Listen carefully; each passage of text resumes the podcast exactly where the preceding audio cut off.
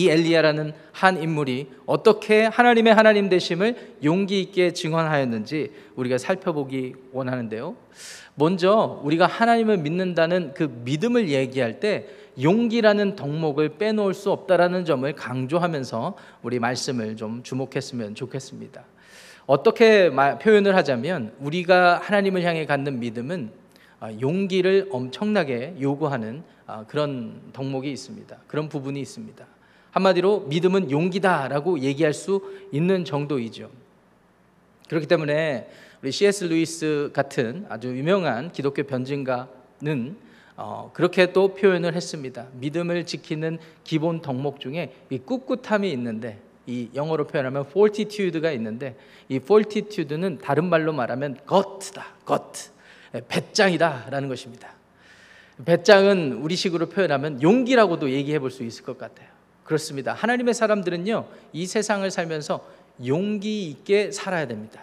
그리고 용기 있게 하나님을 증거할 줄 알아야 되거든요. 그런데 어떻게 하나님을 증거하는데 용기 있게 증거할 수 있을까? 그 답을 우리 엘리야를 통해서 살펴볼 수가 있어요. 오늘 저와 여러분들은 다 살펴볼 수는 없지만 세 가지, 엘리야가 보여주었던 세 가지의 용기에 주목해서 우리가 하나님의 하나님 되심을 용기 있게 살아가는 그런 지혜들을 나누고자 합니다. 첫 번째, 우리가 엘리야를 통해서 배우게 되는 용기는 세상을 거스르는 용기입니다. 다시 말씀드립니다. 세상을 거스르는 용기입니다. 엘리야가 등장하는 이 본문 말씀 18장 이전, 17장 그 이전을 보시면은요, 배경이 쭉 소개되고 있습니다. 엘리야가 등장하는 그 시기에 어떤 일들이 있었는가? 이미 나라는 북왕국 이스라엘과 남유다 이스라엘로 갈라진 상태였어요. 르호보암의 잘못된 판단으로 인하여서 그런 결과가 나타났죠. 그래도 하나님께서는 북이스라엘이라는 나라를 또 하나님의 백성으로 여겨주시고 불쌍히 여기셔서 여로보암이라는 왕을 일으켜 세우셔서 그 나라, 하나님의 나라로 존속하게 하시려고 했습니다. 그런데 문제가 바로 생겼죠. 이 여로보암이라는 왕이 하나님을 잘 섬기려고 하는 듯 하다가 자기 판단과 기준대로 그 나라, 그 민족들을 잘못된 길로 인도하게 되었죠. 그래서 여로보암만큼 성경에 기록된 인물 중에 불명예스럽게 기록되고 묘사된 인물이 없을 것 같아요. 열왕기 상하를 보시면은요, 왕들의 기록이 쭉 기록되었는데 그들이 잘못하면 누구에게다가 갖다 붙여요? 예, 여로보암이 행한 악한 행악에서 벗어나지 않았다. 여로보암이 악한 행한 길을 따랐다. 뭐 이런 식의 표현으로 묘사되는 인물이 여로보암이었습니다. 여로보암이 어떤 짓을 했을까요? 예, 나라가 갈라지고 보니까 자기 나라 사람들이 지금 계속 남유다 예루살렘 성전이 있는 남유다 왕국을 동경하고 있거든요. 이대로 내버려두면 자기의 왕권이 흔들릴 것 같으니까 자기 멋대로 베델과 단에다가 하나님의 성전, 제단을 쌓습니다. 하나님은 명령하신 적이 없었거든요. 그런데 제단을 쌓고 그 제단에서 제사의식을 집전할 사람이 필요하니까 자기 멋대로 아무나 제사장 그룹들을 세우기 시작하죠. 그리고 눈에 보이는 뭔가가 있으면 좋겠다 싶으니까 금송아지를 만들어서 우리를 구원한 하나님이라고 명명을 하고 이상한 길로 온 나라 민족들의 영적인 상태를 이끌어가고 있습니다. 그래서 그랬던 것일까요? 이 북이스라엘의 역사를 가만히 관찰하고 연구를 해보면요, 대략 한 200여 년 가까이 이 역사가 존속이 되는데요, 총 19명의 왕이 있었습니다. 그런데 그 19명의 왕이 전부 다 여로보암의 후손이 아니에요. 9명의 왕들이 따로따로 왕조를 세워요. 200년 안에. 우리 조선왕조 500년 우리가 생각을 해보면 이씨 왕조의 후손들이잖아요. 오늘 혹시 이 자리에 이씨 성을 가지고 계십니까? 전주 이씨인가요? 그렇죠? 예, 왕족이십니다. 예, 축하합니다. 예, 500년도 한 왕조로 이어져 갈 수 있는데 200년 정도 되는 시점에 나인 다이내스티가 이렇게 쭉 이어졌다라는 것은 그만큼 혼란스러웠다라는 것을 증거하고 있죠. 9명의 왕조가 이렇게 쭉 있는데 그 중에 오므리라는 사람이 있었습니다. 이 오므리라는 사람은 그래도 이 9명의 왕조를 일으켰던 왕 중에서는 그래도 능력 있는 왕이었어요. 이 북이스라엘이라는 나라를 부강하게 하기도 했고요. 부강하게 하기 위해서 외교 정책을 잘 펼쳤던 사람 중에 하나였어요. 그래서 이 두로라는 이 접경 지역에 있는 이방 민족하고 좋은 관계를 맺기 위해서 그 두로 왕의 딸을 이 며느리로 맞아들이기도 하죠. 그 딸의 이름이 여러분들이 아주 익숙하게 잘 아시는 이세벨입니다. 이 두로라는 지역에서는 풍요의 신인 바알과 아세라 신을 믿고 있었는데요. 아, 세상에 며느리로 맞이한 이 이세벨이 아주 독실한 바알 신자예요. 독실한 바알 신자예요. 그러다 보니까 바알 우상 신들을 우상들을 다 가지고 이스라엘에 들어왔죠. 외교를 어쨌든 성공적으로 마쳤기 때문에 이 오므리라는 왕은 이 국내 정세를 잘 다스려야 되겠다 싶어가지고요. 세멜이라는 지역을 딱 보니까 요새화하기 좋겠다 싶어서 그 지역을 또 거금을 들여서 사죠. 그래서 사마리아라는 이름을 붙이고 그때부터 북이스라엘의 중심지가 사마리아가 된 것입니다. 그런데 오므리에 대한 기록을 열왕기상 16장에 보시면요. 아까 제가 서론에서 말씀드렸듯이 북이스라엘이 영적으로 타락하게 된 가장 직접적인 원인을 제공한 여로보암의 죄보다 더하면 더했지 못했다고 기록하지 않습니다. 더했던 인물이래요. 아, 여기서 우리는 중요한 통찰력을 얻게 됩니다. 아니, 세상적으로 능력 있고 세상적으로 사람들을 편하게 해주고 또 사람들이 좋아해 줄 만한 그런 사람이라 할지라도 하나님 앞에서 타락한 모습으로 살았다면 인정받지 못하는 삶일 테고 그 삶은 아무 쓸모없는 가치 없는 삶이 되는구나 라는 것을 우리가 기억하셔야 됩니다.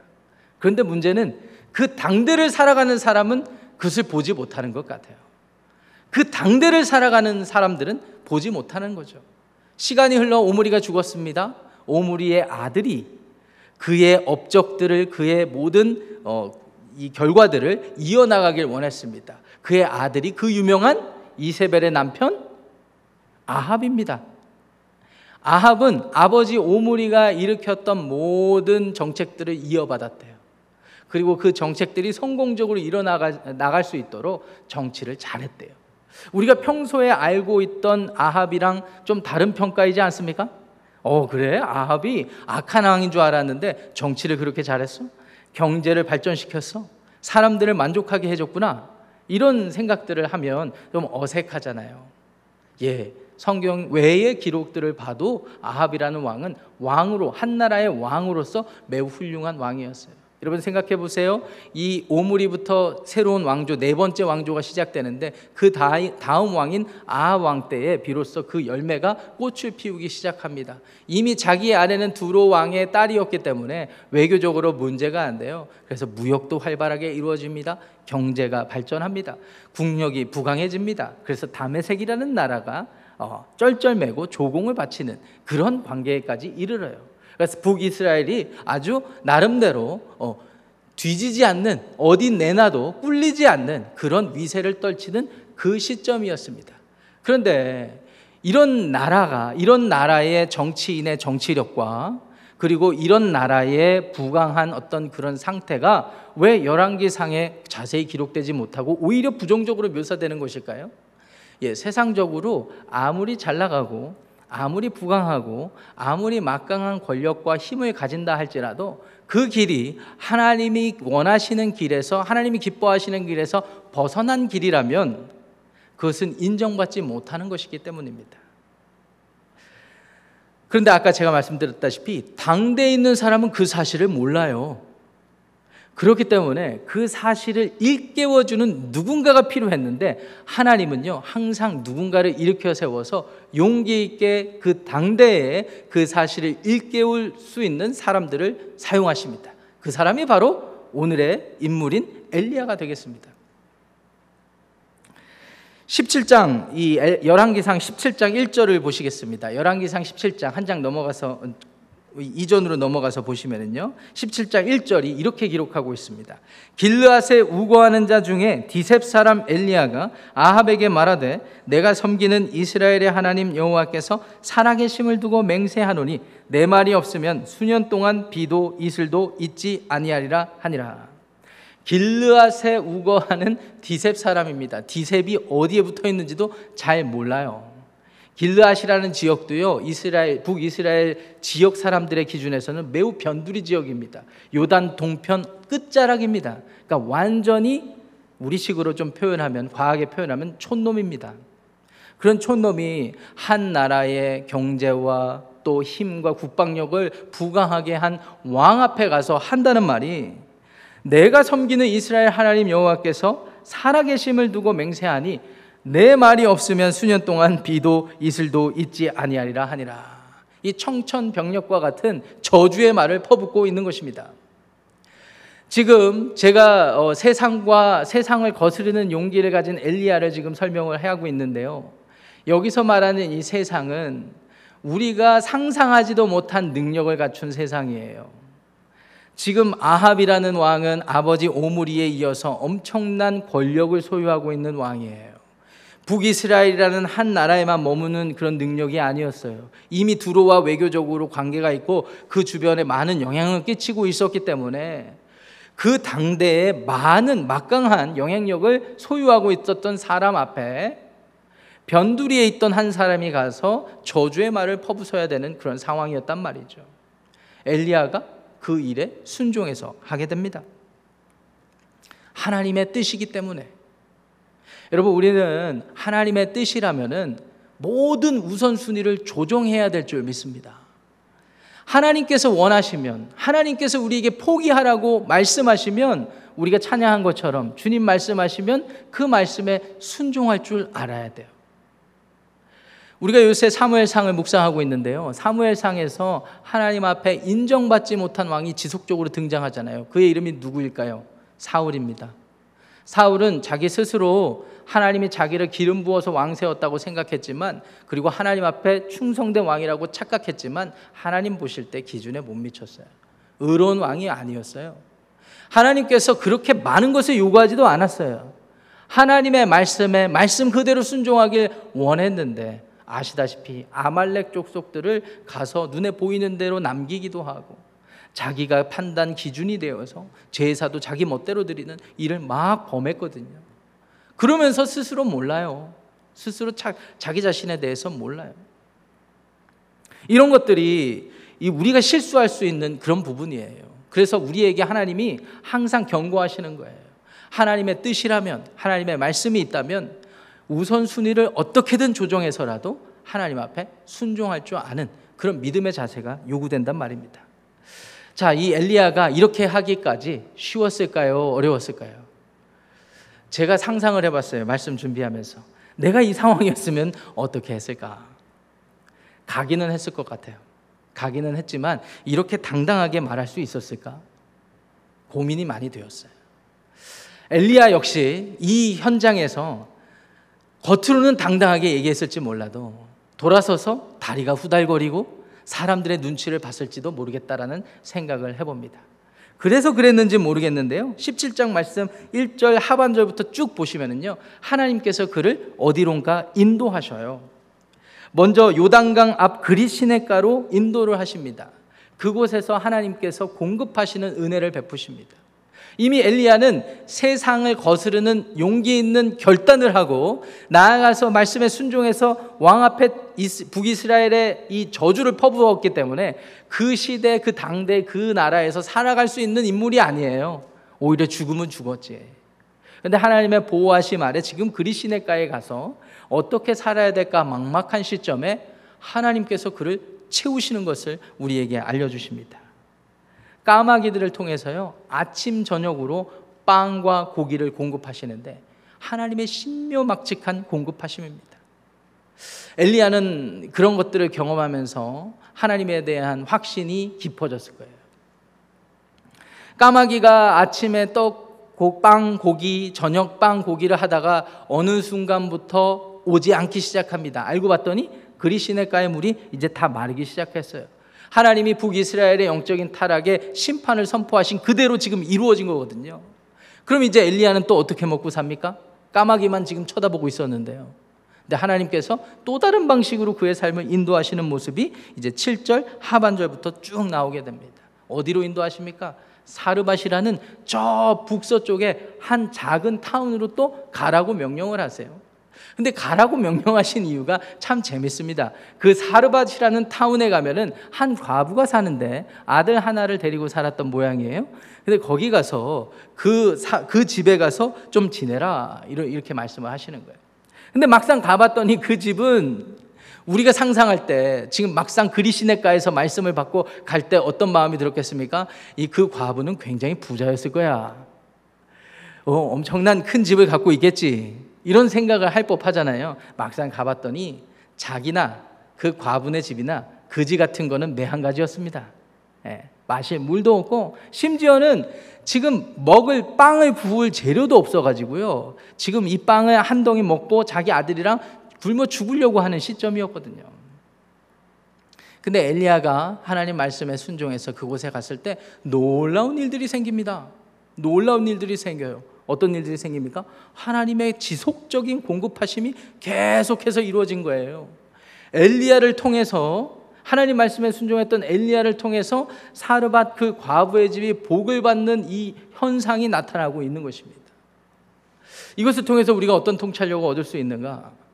여러분, 세상의 권력과 명예와 세상의 파워를 이미 거스르는 용기, 그것을 결단하여 주님을 따르는 길을 나섰던 엘리야에게는 여전히 먹고 살아야 되는 고민이 있었거든요. 하나님을 선택하고 예수 그리스도를 따르겠다라는 결단과 용기를 가지고 살은 사람들에게도요, 여전히 살아야 되는 고민이 있어요. 걱정이 있고 염려가 있습니다.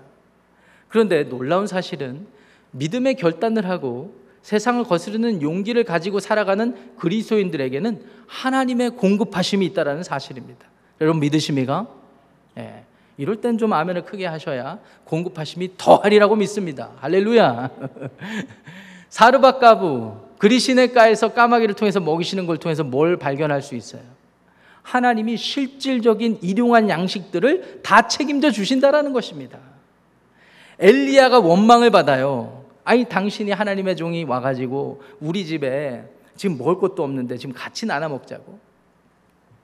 제가 결혼하기 전에 싱글로 살 때는 아주 호의호식하면서 살았습니다. 싱글 베드룸에 학교 아파트에서 우리 트윈 사이즈 베드보다 좀 더 큰 베드 있잖아요. 그 풀 사이즈 베드 놓고 이제 지냈거든요. 침대도 좋은 그걸 받아가지고 잘 지내다가 결혼을 했어요. 근데 그 침대에 이제 저희 아내랑 지내게 된 겁니다. 그러다가 첫째가 나왔습니다. 그 침대에 이 세 명이 지내게 되었습니다. 풀사이즈에. 점점점 내 삶이 불편해집니다.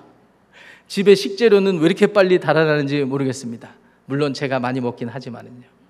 사르밧 과부 집에서는 이런저런 원망과 불평이 일어날 수밖에 없었어요. 둘이만 살다가 한 명이 더 오니까, 그것도 하나님의 사람이 오니까 어떻게든 채워야 되잖아요. 그런데 하나님께서 놀라운 방식으로 채우십니다. 그러다가 또 다른 일들을 경험하게 되죠. 무엇입니까? 그 아들이 죽어버려요. 그 아들이 죽어버립니다. 그 아들을 살리는 일이 필요합니다. 근데 그 아들을 살리는 일이야말로 이 세상에서 우리가 경험하는 모든 원리를 초월하는 일입니다. 이 일은 누가 하실 수 있어요? 하나님만이 하실 수가 있어요. 그래서 엘리야가 특이한 방식으로 그 아들의 위에 세 번을 누웠다 일어났다 누웠다 일어났다 하는 방식으로 그 아들이 살아나게 되죠. 이게 17장에 묘사된 하나님의 인도하심을 경험한 엘리야의 스토리예요. 여러분 주일학교 때 다 들으셨죠? 아니, 성경 통독하면서 다 확인하셨을 줄 믿습니다. 근데 이 이야기 속에 흐르는 가장 중요한 게 뭐라고 생각하세요? 엘리야가 하나님 말씀에 순종해서 세상을 거스르는 용기를 가지고 자기 삶의 결단을 했을 때 이 세상 사람들은 도무지 이해할 수 없고 세상적인 능력으로는 채워질 수 없는 일들이 하나님을 통해서 일어나기 시작한다는 것입니다. 그런데요, 사실 그게 하나님이 의도하시는 거예요. 왜 그런 줄 아세요? 하나님의 주된 관심은 하나님이 이 세상의 주인 되신다라는 사실, 하나님이 하나님 되신다는 사실을 알리기를 원하세요. 아니, 하나님이 뭐가 부족합니까? 온 우주 만물을 창조하신 분이신데요, 사람들한테 헌금 뜯고 사람들한테 인정받기 원하고 그렇게 해서 하나님이 우리에게 예배를 요구하시는 게 전혀 아니에요. 하나님은 하나님 되심을 확인하고 싶으신 거예요. 근데 그 일이 무엇을 통해서 일어나는가?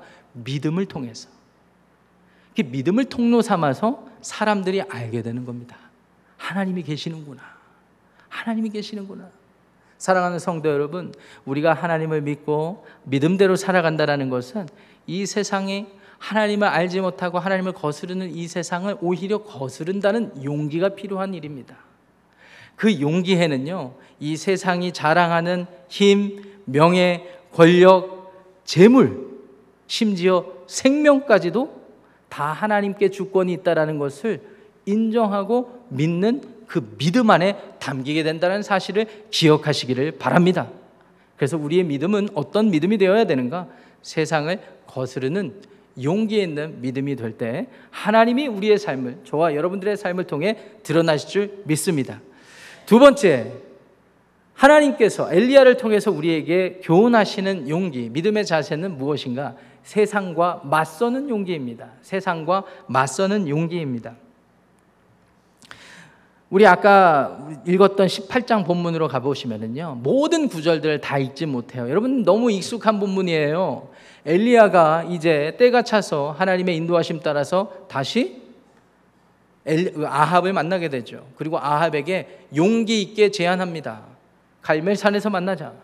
그래서 당신들이 믿고 따르는 바알 제사장들 450명을 다 불러라. 아세라 선지자들도 400명을 불렀죠. 그래서 갈멜산에서 영적인 큰 싸움이 일어납니다. 근데 이것을 누가 제안했는지가 굉장히 중요해요. 누가 제안했습니까? 예, 제3세계의 불교 신자들이 제안한 게 아니에요.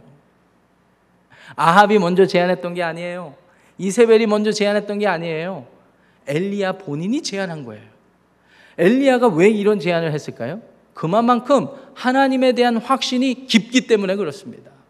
아마 엘리야는 17장에 일어난 많은 사건들, 이 사건이요, 한 달, 두 달 안에 일어난 사건이 아닙니다. 적어도 3년 정도는 됐을 거라고 봅니다. 오랜 시간 동안 엘리야는 그의 삶에서, 일상의 삶에서 하나님을 경험한 거예요. 믿음이 깊어졌어요. 그리고 하나님에 대한 분명한 확신이 있었습니다. 그 확신을 가지고 먼저 가서 엘리야에게 제안했던 거예요. 아합에게 제안했던 거예요. 갈멜산에서 봅시다. 내가 믿는 하나님이 참인지, 당신들이 따르는 바알이 참인지 만나봅시다. 백성들을 다 불러 모았습니다.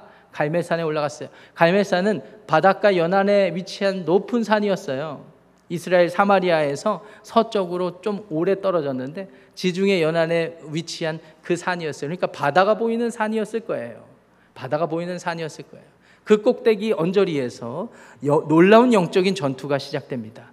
엘리야가 또 말도 안 되는 일들을 제안을 합니다. 제단을 쌓고 송아지 각을 뜨고 기도를 해서 누가 불을 내리는지 대결해보자라는 것이죠. 요약하면 누가 이겼어요? 엘리야가 이겼어요. 근데 엘리야가 참 신기한 방식으로 이깁니다. 어떻게 이깁니까? 각을 뜬 송아지를 올려놓은 제단에다가 막 물을 부어요. 그리고 이스라엘을 상징하는 12돌을 쌓은 다음에 지금 나무로 한참 거기다가 휘발유를 부어야 더 잘 탈 텐데 그렇지 않고 오히려 물을 막 갖다 붓습니다. 돌제단 위에다가 송아지 올려놓고 물을 막 3통이나 막 갖다 부어요. 심지어 그 주변에 물이 흘러넘치지 않도록 머무를 수 있도록 도랑을 쌓습니다. 이것은 뭐예요?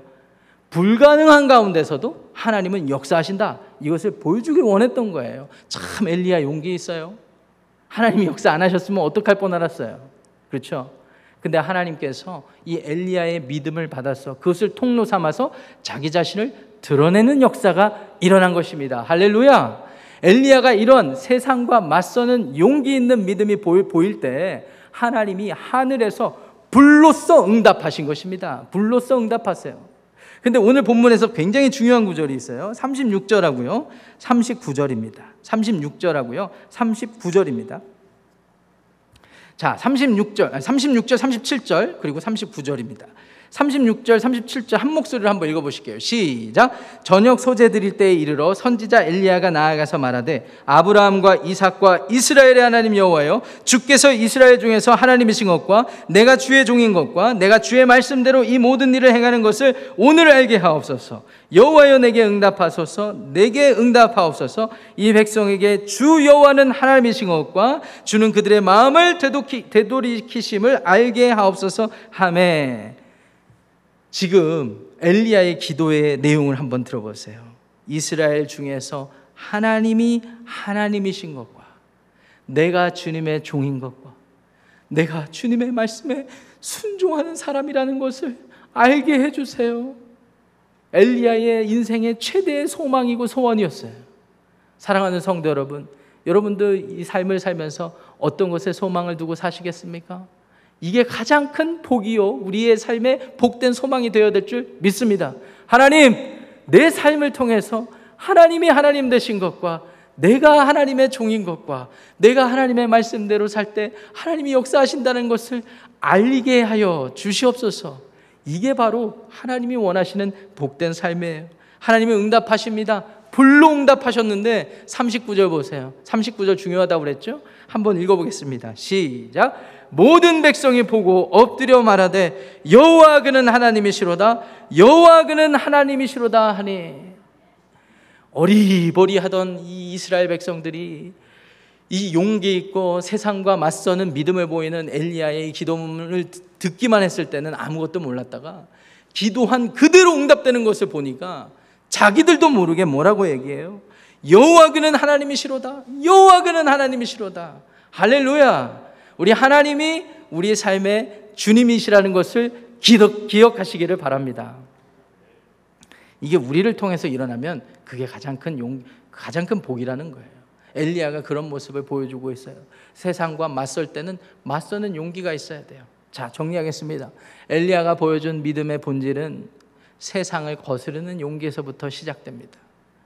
그래서 그 세상을 거스르는 용기의 그 과정에서 하나님의 공급하심과 채우심이 더 쌓이고 하나님을 경험하는 것이 더 깊어져서 세상과 맞서는 자리까지 나아가게 됐던 거예요. 그런데 말입니다, 이게 다가 아니죠.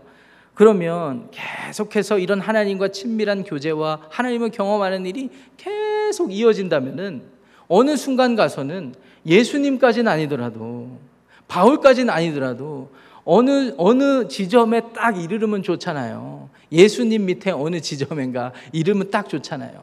이런 사고방식이 정확하게 인간적인 종교 시스템에서 갖는 생각이에요.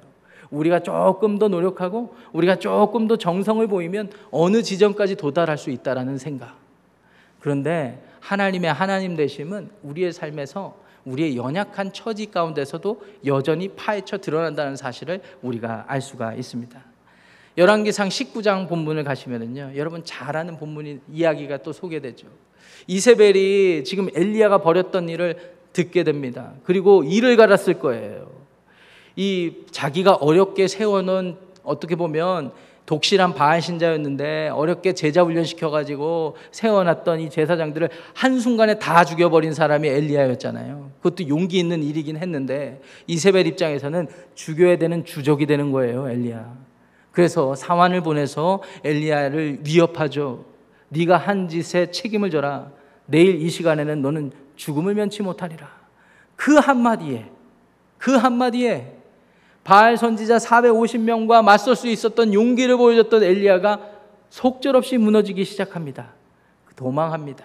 먼 길을 도망합니다. 부엘세바까지 도망해요. 거기서 하나님을 찾는 모습 없이 너무나 무기력하고 우울한 모습을 계속 보이게 됩니다. 그런데 하나님의 참 인도하심이, 섭리가 너무나 감사한 것은 하나님이 여차저차 그의 삶을 책임지시고 로뎀나무 아래에서 또 위로하시고 또 회복시키시고 어느 동굴로 인도하십니다. 그리고 그 동굴에서 하나님이 엘리야에게 나타나시는 거예요. 하나님이 엘리야에게 나타나시는 거예요. 근데 여기서 중요한 게 뭐냐면요, 엘리야에게 반짝하고 나타나시고 엘리야에게 어떤 능력을 딱 주시고 사라지시고 이런 게 중요한 게 아닙니다. 하나님이 음성을 들려주시는데 그 음성의 내용이 무엇인가가 중요한 거예요. 그 음성의 내용이 19장 9절, 19장 13절에 나와 있습니다. 이 말씀도 중요하니까 저와 여러분들이 한 목소리로 읽어봤으면 좋겠어요. 열왕기상 19장 9절, 13절. 9절 먼저 읽습니다. 시작. 엘리야가 그곳 굴에 들어가 거기서 머물더니 여호와의 말씀이 그에게 임하여 이르시되 엘리야야 네가 어찌하여 여기 있느냐 라고 말씀하십니다. 어디서 많이 들어보지 않았습니까? 네. 창세기 3장에 보면 아담아 네가 어디 있느냐. 항상 하나님은요 우리가 한 일보다 우리가 어디에 머물고 있는지를 확인하고 싶어 하시는 것 같아요.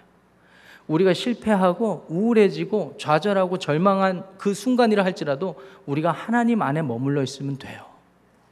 왠 줄 아세요? 하나님의 가장 중요한 관심은 우리의 삶에서 하나님이 누구인지를 확인하고 싶어 하세요.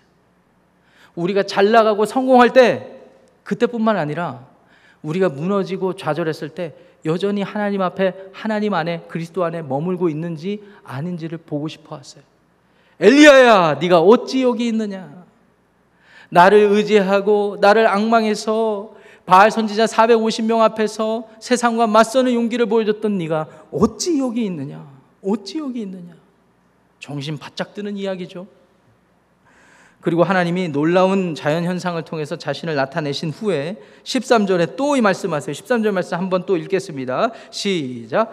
엘리야가 듣고 겉옷으로 얼굴을 가리고 나가 굴 어귀의 섬에 소리가 그에게 임하여 이르시되 엘리야야 네가 어찌하여 여기 있느냐. 이번에는 좀 세미한 소리래요.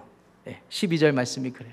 요새 저의 아이들하고 우리 공동체 성경 읽기 그거 제가 이렇게 좀 틀어놓고 그러는데 아이들이 재밌어해요. 이제 여러분 아십니까?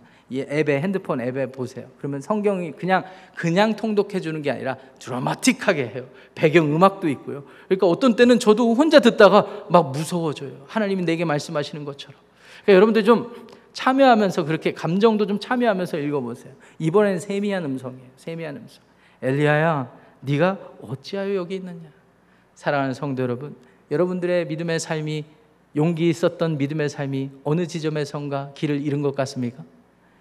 소망을 품었다가 이제 다 자포자비하고 포기하고 실패했다고 패배감에 쩔어서 그렇게 자포자기한 상태로 머물러 계십니까?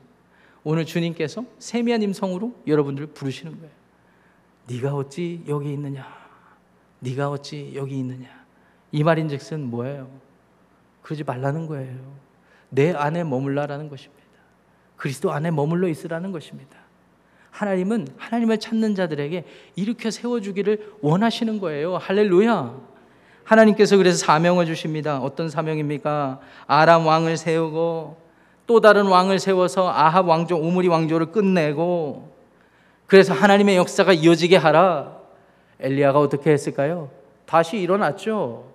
다시 일어서는데요. 용기가 필요합니다. 그래서 세 번째 엘리야가 우리에게 보여주는 용기는 무엇인가? 다시 일어서는 용기예요. 아이 목사님 누가 이렇게 세워줘야 일어서지 혼자 못 일어나. 하나님이 우리에게 자의식을 주셨을 때는 우리가 가지고 있는 의지를 가지고 하나님께 반응하길 원하세요. 제가 일어서는 용기를 보여달라고 했을 때 여러분들이 자리에서 버떡 일어나 주시라고 말씀드리는 게 아니에요. 하나님을 바라보는 믿음의 용기를 가지라는 것입니다. 건강이 힘드십니까? 재정적인 어려움이 있으십니까? 관계적인 불편함이 있으십니까? 그것 때문에 스트레스 받으세요? 감정적으로 우울해지세요? 밤에 잠이 안 오십니까? 불면증에 시달리다가 내 생명을 주여 걷어가 주십시오.